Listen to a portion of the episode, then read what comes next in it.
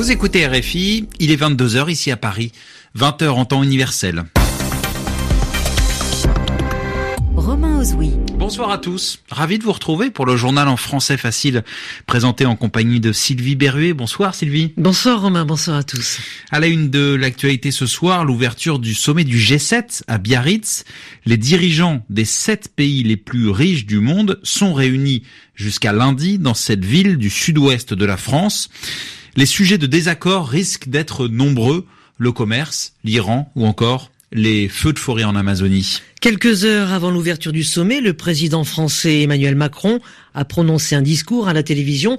Il a notamment évoqué l'Amazonie. Il faut répondre à l'appel de la forêt, a dit le chef de l'État, alors que plusieurs centaines de nouveaux incendies se sont déclarés aujourd'hui. Et puis à la fin de ce journal, nous irons au stade Charletti à Paris où se déroule actuellement un meeting d'athlétisme, une compétition d'athlétisme à un mois des championnats du monde, à retenir pour le moment la performance décevante du français Renaud Lavillenie dans l'épreuve du saut à la perche. Le journal. Le journal en français facile. En français facile. Dans un climat de tension mondiale, le sommet du G7 s'est donc ouvert ce soir à Biarritz. Oui, alors cela a commencé, Sylvie, par les traditionnelles photos des dirigeants des sept pays les plus puissants du monde, avant un dîner informel. Les choses sérieuses vont débuter demain, elles dureront jusqu'à lundi. Les sujets de préoccupation ne manquent pas, alors on peut citer le commerce, l'Iran ou encore les incendies qui font rage en Amazonie. Euh, des sujets que le chef de l'État français, Emmanuel Macron, qui est l'hôte de ce sommet, a évoqué à la mi-journée avec euh, Donald Trump, le président américain. Tous deux ont en effet déjeuné en tête à tête. Il y a des points de convergence, c'est-à-dire des points d'accord entre les deux hommes, affirme ce soir la présidence française. Autre moment important de la journée à Biarritz, le discours à la télévision d'Emmanuel Macron, quelques heures avant l'ouverture du sommet. Le président français s'est exprimé pendant dix minutes au cours desquelles euh, il a fixé ses objectifs pour ce sommet. Il a ainsi dit qu'il espérait convaincre ses partenaires du G7 d'éviter les tensions commerciales alors que la nuit dernière, Donald Trump a annoncé une nouvelle hausse des droits de douane sur des produits chinois. Des tensions qui menacent la sécurité dans le monde. Alors Emmanuel Macron appelle à la désescalade. Je vous propose d'écouter le président français. Nous allons discuter des grands conflits ou des grandes situations les plus tendues. L'Iran, la Syrie, la Libye, l'Ukraine et plusieurs autres sujets de crise à l'international. Sur ces points, nous avons parfois des désaccords. Et ces sujets peuvent parfois vous paraître très loin, mais ils vous touchent au quotidien. Lorsque la France a été frappée par les attentats en 2015, ils avaient été préparés en Syrie par des djihadistes. Si demain l'Iran se dote de l'arme nucléaire, nous serons directement concernés. Si le Moyen-Orient s'embrase, nous serons touchés. Si nous n'arrivons pas à régler la situation en Libye, nous continuerons de subir collectivement ce scandale des migrations à travers la Méditerranée et de déséquilibre de toute une partie de l'Afrique.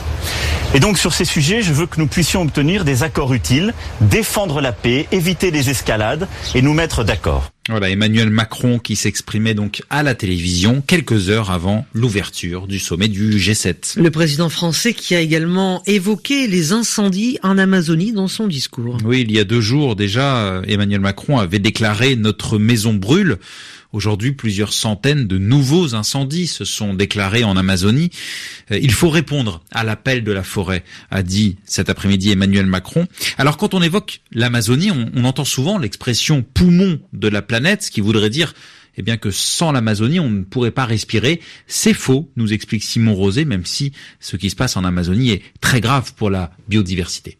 Il y a beaucoup de nouvelles inquiétantes en ce moment au sujet du climat et de l'environnement. Heureusement, le manque d'oxygène n'en fait pas partie. Même si cette idée est très répandue, la forêt amazonienne ne produit pas 20% de notre oxygène respirable, très loin de là. Celui-ci vient pour moitié des océans et pour l'autre des terres émergées. Sur ces 50%, les forêts tropicales du monde entier comptent pour un petit quart. Même si la part de la forêt amazonienne n'est pas encore connue avec précision, on peut estimer généreusement sa production à la moitié de toutes les forêts du monde. Elle produit donc la moitié du quart de la moitié, ce qui fait environ 6% de l'oxygène total. On est donc loin du poumon de la planète, d'autant plus que les niveaux d'oxygène dans l'atmosphère sont tellement élevés que l'impact annuel de la végétation est plus que minime. Il y a suffisamment de raisons pour être inquiet, il n'y a donc pas besoin d'en ajouter de nouvelles car ces incendies restent une catastrophe, qu'il s'agisse des émissions de gaz à effet de serre, du climat, de la biodiversité ou encore pour les centaines de milliers de personnes qui vivent dans la forêt amazonienne. Les explications de Simon Rosé. En Tunisie, situation euh, tendue à trois semaines de l'élection présidentielle. Oui, hier, l'un des principaux candidats a été arrêté. Il s'agit de Nabil Karoui, qui dirige Nesma TV, euh, l'une des grandes chaînes de télévision en Tunisie. Il avait été inculpé quelques semaines plus tôt pour blanchiment d'argent, c'est-à-dire du trafic d'argent. Euh, ce samedi, son parti a, répondu à ces accusations.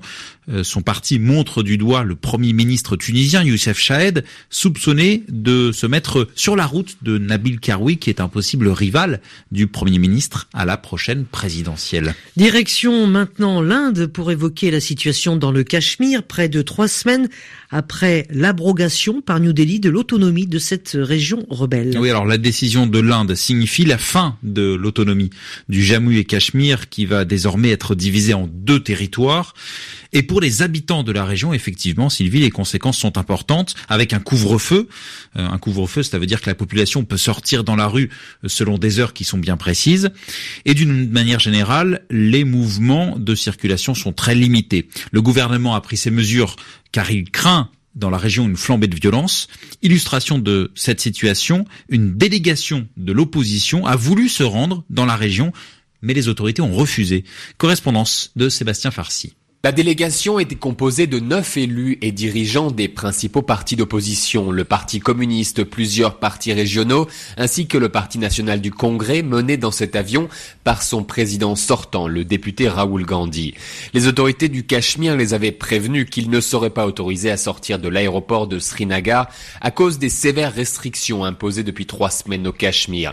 Celles-ci interdisent tout rassemblement public ou toute activité qui puisse perturber l'ordre public politicien affirmait toutefois qu'il voulait simplement se rendre compte de la situation sur le terrain alors que le Cachemire vit sous un couvre-feu inédit depuis trois semaines et que les dirigeants locaux de leur propre parti sont emprisonnés.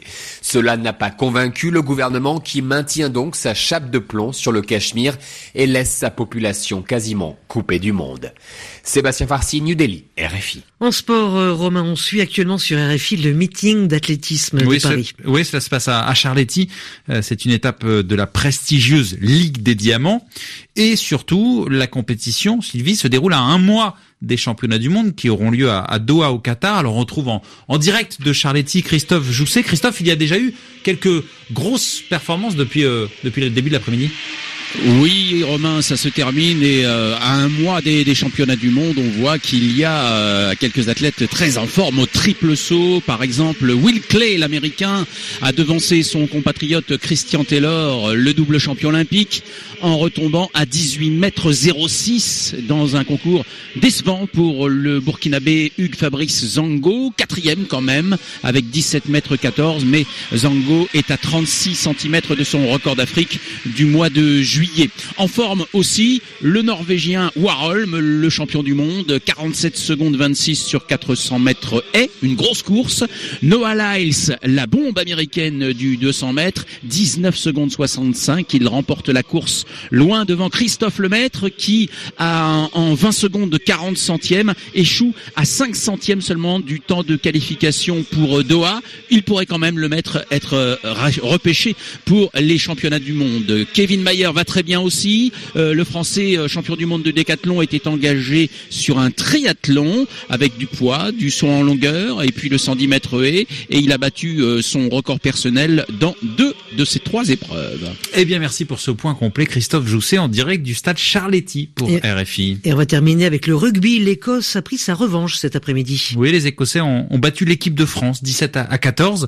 Ces mêmes Écossais qui avaient été euh, dominés par les Bleus le week-end dernier. Alors il s'agit de matchs de préparation avant la Coupe du Monde de rugby qui débute dans moins d'un mois hein, au Japon à partir du, du 20 septembre. Et bien sûr, on suivra toutes ces rencontres au, Japon sur l'antenne de RFI. Ainsi s'achève ce journal en, français facile. Merci Sylvie Berruet. Merci à vous Romain. On se retrouve demain. Avec plaisir. Merci Hélène Avril qui était ce soir à la réalisation de ce journal en français facile. Il est maintenant 22h10 ici à Paris.